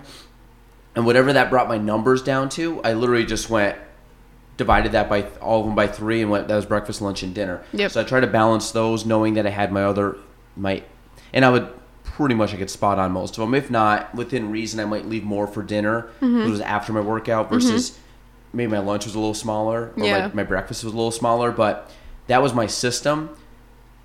Again, being inconsistent with like the gym and stuff and going to the gym early in the morning Mm-hmm. kind of takes away a little bit of that because I'm not going to eat that, then eat something after, and then come home and rush to have breakfast and then Yeah. go out for the day. Yeah. So a lot of that stuff is broken down. So now all of a sudden I need to have bigger Meals. main meals, Mm-hmm. and that's the hard part is like lunch. I'm not having ding ding ding like Right. it's very tough. So, but the the, the lifting, I always felt very good. The, the lady I was talking to that that was helping me out, that was my thing. I'd go from like lunch, I'd do four to five hours of nothing, Mm-hmm. go work out, come home, and then eat dinner. Mm-hmm. And she was like, "You got four or five hours you're not eating." She goes, "Your body's like shutting down." So at that point, I'd get to the gym and I was just very sluggish because I wasn't Mm-hmm. eating enough and I wasn't eating. So she was like, "Introduce pre Mm-hmm. like a pre meal." It was something very simple. It was like a snack kind of thing, but I felt great. Like I Yeah. go in the gym and I was like ton of energy. Yeah. And I'm kind of the same. I really don't. I don't even know what I weigh right now. If you were to Mm-hmm. ask me, I've I've been saying 175 for five years because I don't think I've Right. really gained any weight or lost any weight, but. I really don't know what I weigh. I usually go by number one performance, how I feel, and number Mm-hmm. Yeah. two is the eye test. Like, like what do you, your body physically look like? Mm-hmm. Like both of those are halfway decent. I'm okay. Yeah. Like scale, I don't even know if we have a scale at my house to be honest. Well, and, and the scale's really not like you talked about BMI a little bit, but it's really not the scale's not reflective of anything of muscle. you would be considered overweight, I would think. Yeah, yeah, I'm, 100%. I'm definitely overweight, and I, mm-hmm. I wouldn't say ob- I'm not the obese one, but there's guys No. that are considered obese that are in very good shape just because the body just mass. muscle, right? And and height wise. So yeah, if you've got two people like how we have a lot of muscle on, then 100% BMI would be overweight. But we're not overweight. But that's where it, Well, are you still lifting quite a bit right now? Mm-hmm. Are you still like re- really into the Oly lifting? yeah, yeah. We have a competition coming up Memorial Day weekend. Oh, cool. Mm-hmm. Um, so how how has your body fluctuated from probably before you started to where you are now, and how many weeks in are you right now? I think we're on How's your how's your thumbs doing? oh, I have like a little like permanent bruise I, I-. I say that just because uh, anybody does Oly lifting with the hook grip Hook and grip. stuff, like yeah, you, you do you do you tape a lot? I don't. I, Oh, really? I I, always honestly tape. 'cause- don't tape. I used to because it, it would peel. Yeah, that, well, um, that was to avoid the blisters. Yeah. yeah, And I I've never had like the permanent blood Yep. blister right there. yep. Uh, that- like- that's that's what I was referring to. Do you had the blood blisters right on the knuckle there, or inside knuckle. The worst one is we just started. I know we're like digressing a little bit, but we just started doing, um, like I think we're on week thirteen. I think, but we we're just doing deadlifts. Like added those into our cycle right now, but they're um cl- like the clean grip. Overhand, yep. Clean Yeah. grip. So without switch Kind of gripping. kind of practicing that pull from the floor. Mhm. Yep. And we're getting we're working up ten rep maxes. So A lot of time under tension. Yeah, yeah, Yeah. and I like took my thumbs off, and I was like, "Oh my god!" Were you hook gripping at Yeah, yeah, yeah, because we got yeah. a hook grip Yep. to practice the clean grip or whatever, and I'm like completely butchering whatever it was, and if No, you're right. Yeah. um, but so I like opened my hands and my they were like purple and white because like there was so much weight just being put on them, but I've never did lifted with like the straps or anything that might help. Um, yeah, the straps. When I'm, I actually was. I, I made straps. It was funny. I, I actually made um, because I was like sit, sitting there like you can make like, like if you go on if you go online and buy like straps, they're probably Uh-huh. like twenty bucks or something Yeah. like that. Like you can buy ma- like ten dollars worth of material and just make like four or five Right. straps. So. I made straps for deadlifting, which were longer, and I Yeah. made straps for Oly lifting, which allow you to kind of release a little bit. Okay. And it was funny like i i, I kind of made them and i didn't really get into like a full cycle with them Yeah. they, they definitely help when you're deadlifting a ton of weight and you're trying to hold on because usually people's grips That's what happens. The Yeah. grip goes. but i don't i, I definitely don't rely on them and with Mm-hmm. like, the strap aspect of it i did those more for like like snatch pulls and clean pulls because Yeah. like when you're lifting above and beyond your max like if you're doing that with snatching like just because it's a great motion and great movement but you're like your grip and usually your thumb is about ready to, to pop off your hand Yeah. um, because you're not doing one lift you're doing like sets of Sets, three and all of a sudden like good lord um, like I've had it before where your thumbs are just hurting so bad like I just don't even want to grab the You bar can't anymore grip the bar. um, But again, I'm not a high level lifter. I'm sure those people have been calloused over more Right. times than they care to. Right. Like, I've lost my calluses unfortunately. But the um, so wh- where are you right now with your lifting, and how has your body changed over the 13? Because you're obviously, I know you're eating Mm. I'm differently. eating a lot more food. I Yeah. yeah. Do you? I- sorry. Okay. Sorry. no, I'll ask you a question after. Okay. Um see, so I would say this is definitely the strongest and most muscular I've like ever been. Um but I had to eat a lot more food. I had to add in a lot more carbohydrates just to be fueling those workouts. Um, my protein and my fat stayed pretty much the same. I just upped carbohydrates a lot.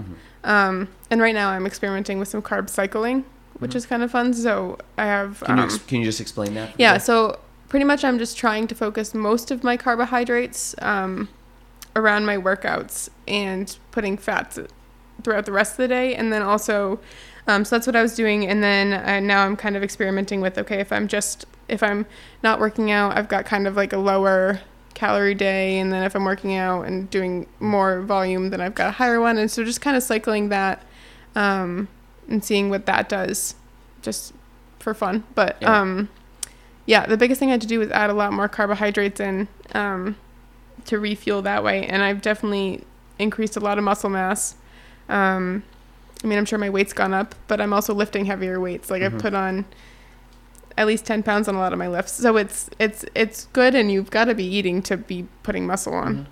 And I'm, I'm sure with you eating and like weight gain, Mm-hmm. you gain a little, like people with gaining weight gain, like, yes, you'll put on some body fat. Mm-hmm. But to be honest, like the what I always looked at when I was doing this, like Mm-hmm. when I gained 15 pounds, there's probably probably 10 pounds of that might have been body fat. Mm-hmm. 5 percent might have been muscle. Does that sound that probably right? Maybe I'm off a little bit on that. Yeah. That was my ballpark because when I ended up kind of losing a lot, because when I lost, I just really lost like body fat. Mm-hmm. The muscle kind of stayed. So, but the the idea is like even to me, even if you get a little more fluffier, you really don't feel that way. Like I just felt like really strong. Like Right. you felt like a brick house. And um, I don't think anybody, if you're lifting a lot of weight, is going to look at you and be like, "You're a little tubby." Like Right. they're going to look at you and be like, "Holy crap, Holy you're, crap. you're just like thick and strong." Yeah. Because that's the one thing I've noticed. Like, I mean, you're sitting down now, so I don't like see everything, but like your shoulders look wider. Yeah. You know what I mean? You're you just look you look thicker in a good way, Yeah. meaning like stronger. Yeah. Mm-hmm. You know, not I don't look at if anybody's met Emily, she's in very good shape. Uh, but if you're like nobody would look at you and be like, "Oh my God, she's let herself go." Like, Right. They look at you and you're like, "Man, you look really like Right. really look strong, right now." Mm-hmm. Um, so I think that's one of the benefits of, and obviously, I think what you're gonna you're gonna love it probably once you're done the cycle because you're gonna be like, I'm just gonna kind of go back to like a maintenance thing, and you're gonna actually be way better for it, Mm-hmm. Right, Because you're gonna right. lose if any if you've gained any body fat, it's gonna Mm-hmm. strip off very quickly, and you'll get super lean, but keep a lot of the strength gains, which Right. will be cool. Right, which is the nice part about cycling, and I think that's where I've really enjoyed the Olympic lifting is adding that in because then it, it is it it's hard to, not hard to add muscle in CrossFit, but it kind of is. It's kind of hard to focus just on that strength because you've Yeah. got the high intensity of it, so you're Yeah. still burning. I- always felt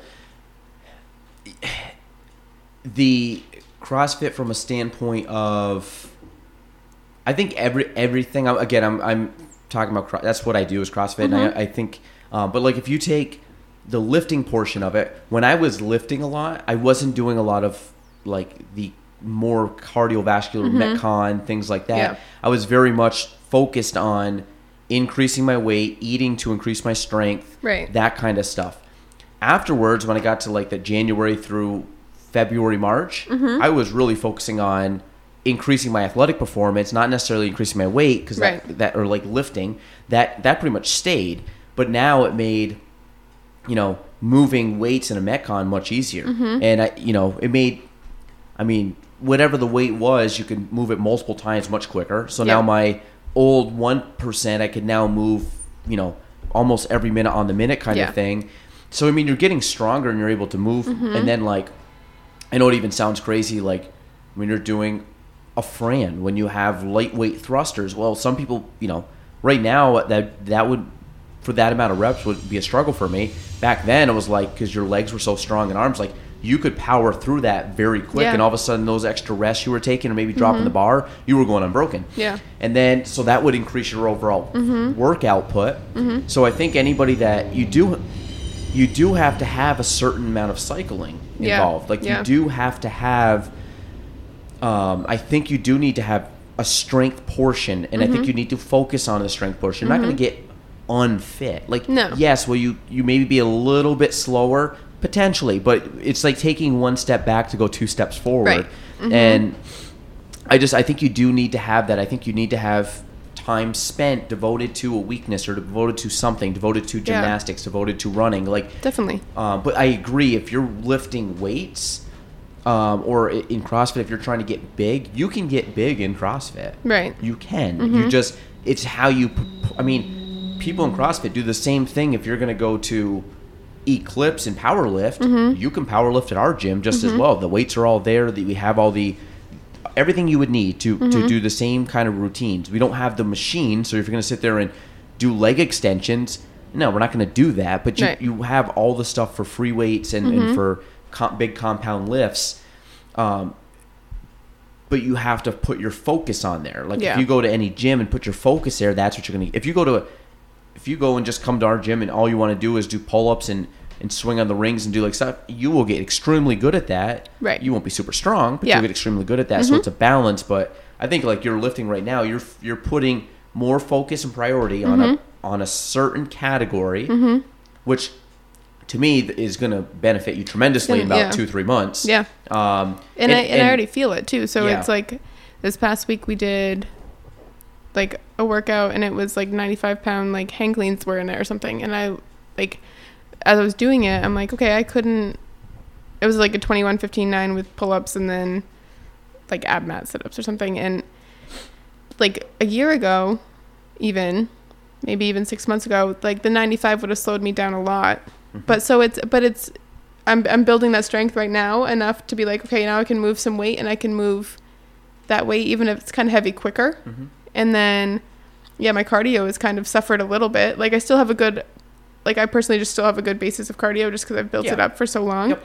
Um, and that's, my times have definitely gone down on that a little bit. Yeah. But when, like you're saying, so when I, when my focus starts to shift away again from the Olympic lifting, then I have all this muscle that I'm going to be able to put towards moving quicker or all that stuff. Yeah, like I always thought the best, the best cycle that I would have done, and again, this is just my head. I, I did it one time ever in my Mm-hmm. life, and that was the that the time I told you about four or five years ago. What I did was I, I did more of the power lifting. Yeah. I did basically a lot of squatting, deadlifting, things like that Mm-hmm. to build a very solid foundation of just strength. Then I went into the Oly lifting. I took that strength. I took you know stronger legs, stronger press, arms, shoulders, things like that, and I transla- translated it into faster, quicker, more technical movement Yep. of weight, while still focusing on the strength portion of it. But my you know with stronger legs, I could clean, I could jerk, I could I could snatch. I wasn't Yeah. having any problem. You know my pulls were stronger because of my deadlifting. All that would now translate, and I got super strong. And then i, I cut that out, and I say cut it out, but I started to prioritize more on the the general, you know, just conditioning piece while keeping the strength because I had built up my strength. Mm-hmm. Now, did it go down a little bit? Yeah, but not like a ton. You didn't lose it all. Not even close. I mean, what if I if I would have if you talk about the hundred percent I gained, I probably lost maybe five to ten percent of that. Like I was Mm-hmm. still very close to where I was before, but I had increased my conditioning, which doesn't take long to increase. You can No. do that over a month or two. You know, I mean, max. Right. And then um, worked on like some gymnastic stuff and was, I mean, PR'd everything. Mm-hmm. I mean, across the board, everything. And it was just funny how just focusing on prioritizing stuff and really giving Yeah. your focus to do that and not. Yep. It's kind of like anything. If you have a thousand things on your plate and trying to do all of them at one time, and it has all of your attention. Mm-hmm. You're all your attention is now is now yeah spread too thin. Yeah. You're never going to accomplish anything. Yeah. If you focus on one thing, execute on it, go to the next thing, execute on it. Yep. All of a sudden, you've done very good at multiple tasks in in order, and that's what I think you're doing. If you go crush this and Yeah. Mm-hmm. then move on to the next thing and crush that and move Yeah. on to the next thing, all of a sudden you're going to be like, holy crap, Emily is phenomenal because you put the time and focus into Right. Mm-hmm. certain aspects, and I think that's cool. That's the best way to do it. Like I said, if I if I would do, that's what I would. That's how I would go about yeah that. i'm really yeah I'm, I'm really excited that i had the opportunity to do it because i mean i i had the the dance background of the mobility so i, I understood and moved well Yep. um but getting the strength wasn't there because and i also have the flexibility where like sometimes it's almost puts me in the wrong spot because my body can Overly flexible. over flexible. So like that's where like deadlifts I struggle or those things like my hips shoot back. Same with like squats. Like Mm-hmm. it just so having the opportunity to sit there and focus on this and so it's like it's me and two other girls from the gym who are doing it. And all of our lifts have gone up. We've all PR'd a ton Mm-hmm. and it's awesome. Like we just did heavy back squats and one of the girls like we one two one of them surpassed her one rep and then like I was like five pounds ten pounds underneath for three of my one rep. Yeah. So it's like Yep. it's cool because then I'm like, okay, that's all going to transfer somewhere eventually. Yeah, A- and uh, yeah, I I mean, I, I think, well, one weight training with partners is phenomenal. Mm-hmm. When I did when I did most of this stuff, um, Oh, it makes a big difference. I was lifting. I always have like usually when we do like a strength cycle, a lot of times we'll get multiple guys together Yeah. to do it, just because it keeps us accountable. Even if we may not be doing it at the same class. You know, you know somebody be like, Mm-hmm. You "Hey, did you hit this today?" And they'd be like, "Yeah, I know, I'm hitting it tonight. I hit it this Yeah. morning, whatever." So at least Yeah. you you know you're like, "All right, well, I can't fall behind because then. I'm going to be behind these guys," and, Yep. and then you feel like the loner. So, Yeah. uh, but I, I think the yeah the strength portion of it, um, I mean, the other the other aspect for you was I've you know I've seen on your Instagram like your technique has gotten much Mm-hmm. better. Um, I remember when I was doing like an Oly cycle, and it only went like eight to ten weeks. It wasn't super. You're, you're much farther Mm-hmm. yeah, ours is along. like the- 19 weeks. I yeah, think, total, which I would is I would have loved to have done that. Yeah. So this was more of a modified version, but like in that time, my technique was phenomenal. Like I Yeah. Mm-hmm. mean, I say phenomenal from where it was before was totally different. And it was funny because you're not using your max weight; you're using percentages. Mm-hmm. Like you know, all of a sudden you're doing stuff at 70, 60, 70, Mm-hmm. 80 percent of your maxes. Well, at that point, you know you're not going to miss the lift. Right. So you focus more on I'm going to focus on the technique more so than man, I don't know if I can get this weight overhead or Yeah. you know or whatever. So I got really good at like setting up and I got really good, you know, setting up positioning and working Mm-hmm. on little minor things like adjusting like, you know, the tension in your your lats and your back Yeah, and stuff engaging. and engaging certain aspects and and really focusing on being in correct positioning. Mm-hmm. And then it got to the point where when you actually were doing it, it was like I'm just dialed in. Like Yeah. Mm-hmm. I'm, I'm hitting my marks. I'm hitting. I'm hitting positionings. I, I'm. The weight is now like I mean, it, yeah. it was funny because when you're talking about like PRing, like you PR throughout the program. It's not like you Mm-hmm. had to wait till week like you week 19 to PR. Like you're PRing five, Yeah. Mm-hmm. six, seven, eight weeks into this thing, and then all of a sudden it's like holy crap! Like now I'm going off of like PR numbers Yeah. just as like training numbers because I've just blown through that ceiling. Which is nice, but it also It's intimidating, yeah. but you're like, like, oh my god, I just had to add like last week I was doing whatever number, and then I just had to add 10 pounds to my percentages, which like sucks, but it's Yeah. awesome. And, and you know you can do it because obviously the program's been written for Mm-hmm. people to actually accomplish, but a lot of it is mental. Like all of a sudden you're like, I can't, especially when you look at it at the very beginning and all of a sudden you look, maybe it's got eight weeks of numbers kind of already planned out or, Mm-hmm. s- you know, whatever, five, six weeks. And you're looking at like week six or seven. Yeah. You're like, what? Um, no, I can't do that. But it's Yeah. like, you gotta remember, like you, you will get there. Yeah. But it, it's kind of, it's intimidating. But all of a sudden the days you get there, you're like, holy crap. Did okay. do that? Okay. yeah. And, and, Yeah. uh, I think that's one of the benefits. And, and well, the good thing is it shows about when you commit to something for a long time, Mm-hmm. how how well you can, um, you know, I guess how well you can actually do by pushing all your, you know, really putting your time and energy Yeah, into something. patience. Yeah, and, and and that's the other thing, patience. Like it's not like an always a 19 week Oly cycle. Like you were committed. That's Yeah. what, almost Yeah. five five months. I mean, no, that- oh wait, no, we started in maybe I'm we started in January, so it might not be 19. It we, pretty darn close. I mean, you're Oh, yeah, so five, You're yeah. about 16 weeks. I mean, if you're going in into May, you'll, Yeah. you'll be right around 20 weeks. yeah, so I guess yeah, I didn't realize it. I a- guess I never looked at it in months. So yeah, it was a long time that we're so we do three days a week um, of just specific Oly lifting that we meet for like an hour and a half. Um, and Aaron, who does the the coaching, he creates it all, but we don't see anything until the week of. So like I don't know what I'm doing. I have an idea of what we're gonna do this week Yeah. at this point, but I don't know exactly. You don't know Um, numbers or rep scheme yep. kind of deal. Mhm. Yeah, you probably know more movement. Like Yeah. I know I'm gonna front squat. I'm gonna I'm gonna overhead. Yeah, I'll be know, like, I know. snatch balance or mm, something. Yeah, Mondays I'm like, okay, I know that we're working on specifically snatches and then clean and jerks and then heavy squats and then like abs and then Thursdays will be like snatch balances and jerks or whatever from the rack and then deadlifts or whatever the cycle that's been on because we've gone through a few and then Saturdays are kind of I don't know what we're gonna do but Do uh do you guys have jerk boxes? Jerk boxes? we Those we- are so nice. I have know. Them. We just got um Michelle, the woman who owns CrossFit Monadnock, got not like the wooden boxes, but she got the things that go over the weights. Do you know what I'm talking Yeah, about? They're like yep. the metal ones. Yep. Um, I think those are on our list to get though, because those are really nice. Yeah, jerk boxes are I think are phenomenal. Just they're safer Mm-hmm. and saves a lot of time. Yeah, and you're not setting. You're you don't have to set whatever heavy weight you're lifting either right back on your back, which like I hate with snatch balances when Yeah, you've got to lower same. it down, or if you're doing just going for a heavy jerk and you can just drop it. and- Yeah, yeah. it's just safety, Mhm. safety and more efficient. Mhm. Um, no, I, yeah, I, I really like those. I think those are uh, those are cool. They're they're. I mean, you can make your own, or they're they're pricey to buy, but I think they're they're totally worth it. Um, Mm-hmm. like the, I remember the program I was on was kind of fun because it was it was five days a week, Mm. but it was So It were you would- just specifically Oly lifting? You weren't Yeah. crossfitting. but it balanced. So it was Mhm. like you might squat on Monday, Wednesday, Friday kind of deal, or no, actually it was Monday, Tuesday, Wednesday, Thursday, skip Friday, Saturday.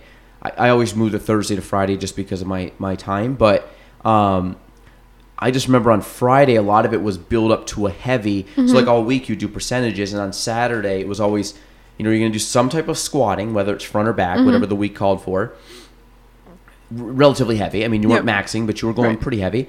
And then it would go into okay, we're now going to go um, snatchings first, right? So usually, Mm-hmm. so you, you would work up to a heavy snatch for the day, not a Mm-hmm. PR, but heavy. So go and like the amount of Saturdays I PR to my snatch just going heavy, Right. Where it was like, holy crap! Like a PR felt it didn't feel like I was overexerting myself. Yeah. And then you do the same on the clean and jerk, and you're like, okay, this is really cool. Yeah. But I like the I like I don't forget what program it was, but like I like the flexibility where it allowed you to kind of go a little bit off of the percentages and kind of wing it a little bit, but go by feel. Mm-hmm. Yeah. And and some Saturdays was like you just didn't have it, and like, And but you were working up to like ninety percent still, which was like Still heavy. which is still heavy, but it was just funny. Like you wouldn't. I mean, it was like ninety percent of maybe your previous one rep max, Mm-hmm. or maybe you'd get close to your one rep max, which wasn't your max anymore, but it was still.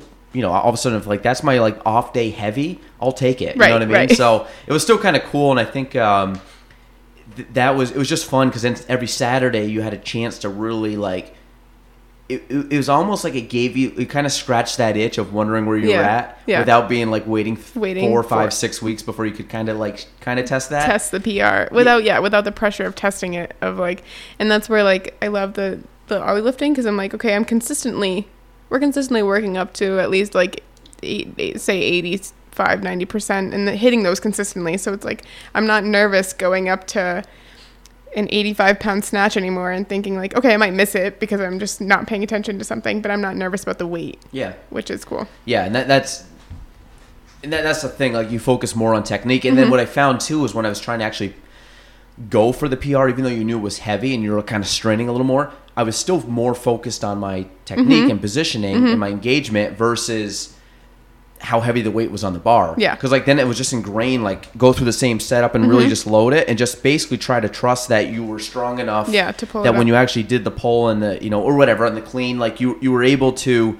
still stay true to the positioning and not like go into bad Mm-hmm. Yeah. habits because you were trying to do something stupid, which you know you shouldn't be li- yeah, yeah. exactly. So um, I think that was one of the benefits of of um, I don't know. I just, I just all lifting's fun. I It's just really think fun. like people have never done it before. I, I know it's. It, I don't know. It's just there, there's a lot of there's a It's- it's lot really to get out of a quick movement. Mm-hmm. Yeah, and I think mm-hmm. I think that's part of it. Technique, like trust me, I like squatting and, and deadlifting like anybody else, or, or you know benching here and there. But I, to me, cleaning and snatching is just more fun. yeah I think there's just that element of you got to be kind of on to get it. Like you mm-hmm. you can kind of within reason a squat or a deadlift you can usually kind of work your way through with like not perfect or all there. Um now obviously if you're going for a PR not that's not the same but like you're no, normally going to try you can get 80 90% Yeah. up most of the time just just through sheer like oh cuz it's a slower movement right Oly lifting or something, one little false move, not going to happen. Mm-hmm. right Um, you good time wise or what? What's We probably Wrap it probably up? should wrap it up soon. okay? So, anything else you want to talk about? That we kind of went from health all the way to lifting to Yeah, it's fine. to ripping on, not ripping on, just saying our viewpoints on, Yeah. on keto. But um, no, it's all good. I, I think I think it was fun. Um, Emily, again, where can people follow, find you, follow you? yeah. So I'll put the, I'll try to put these in the show notes again. I know we had it on the last episode, Yeah. but Yeah, we'll put them back in. Um, so Instagram, Emily Alexander Nutrition LLC. Um, Facebook, Nutrition by Emily. My website's www.emilyalexandernutrition.com. Um, I do offer like in person and online um, nutrition services, so whether that's macro help or um, just generalized nutritional help. Um, see, I think that's about it.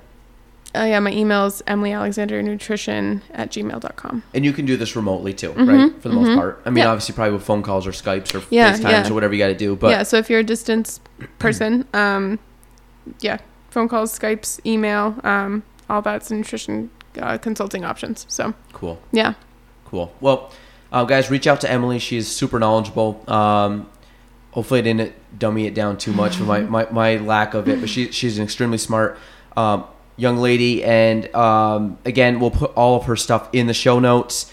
So for Emily and myself, um, that is episode 24 of the Gaelan Trombley Show. We're out. Thanks for listening to the Gaelan Trombley Show. If you want to reach me, you can go on Facebook at Gaelan Trombley, on Instagram at Gaelan Trombley, and on YouTube at Gaelan Trombley. The spelling G A E L A N T R O M B L E Y.